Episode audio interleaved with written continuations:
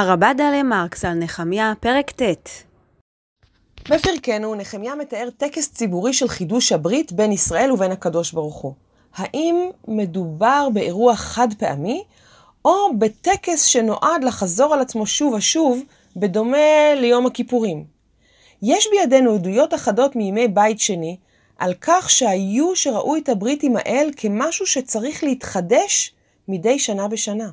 בספר היובלים למשל, בפרק ו', נאמר שחג השבועות מציין את יציאתו של נוח מהתיבה, ועל כן זהו חג חידוש הברית.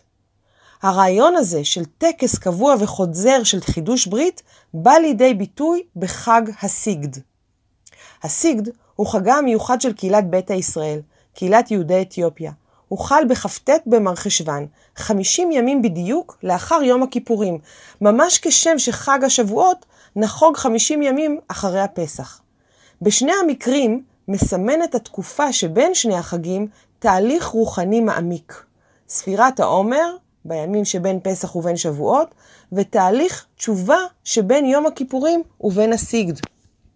אמונת הקהילה משקפת גישה שלפיה הברית בין הקדוש ברוך הוא לעמו היא ברית של על תנאי, ועל כן יש צורך בחידוש עונתי שלה. ובבסיס של הסיגד עומד ככל הנראה אירוע חידוש הברית, שאנחנו קוראים עליו בפרקנו, שערכו עזרא ונחמיה לשבים ולשבות מגלות בבל. ההכנות לחג ארכו ימים רבים, כך סיפרו לי בני העדה. בדומה לעלייה לרגל למקדש, התקבצו הדרים בכפרים המרוחקים, ובאו בסמוך אל ההר שבו נחוג הסיגד. ביום הסיגד עצמו, צמו האנשים, לבשו בגדי לבן חגיגיים, הקסים עטרו מצנפות לבנות, והוליכו את האורית, את ספר התורה הכתוב בגעז, השפה העתיקה והמקודשת לבני העדה, בראש שיירה שעלתה במעלות ההר. לאחר העלייה להר התקיים טקס שכלל תפילות בביצועם של הקייסים, קריאה בתורה בגעז ותרגומה לאמהרית, שפת הדיבור, די בדומה לתרגום אה, של הקריאה בתורה ב, ב, שקראנו עליה בפרק של אתמול בנחמיה ח'. הקייסים היו קוראים לציבור למחול אלו לאלו, ומזרזים את האנשים לדבוק במצוות.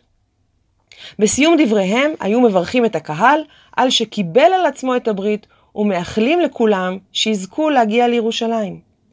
אחרי הצהריים, כך סיפרו לי, הייתה האווירה משתנה, ואת כובד הראש תפסה שמחה של התארות. החוגגים היו יורדים במורד ההר, בשירים ובריקודים לסעודה גדולה.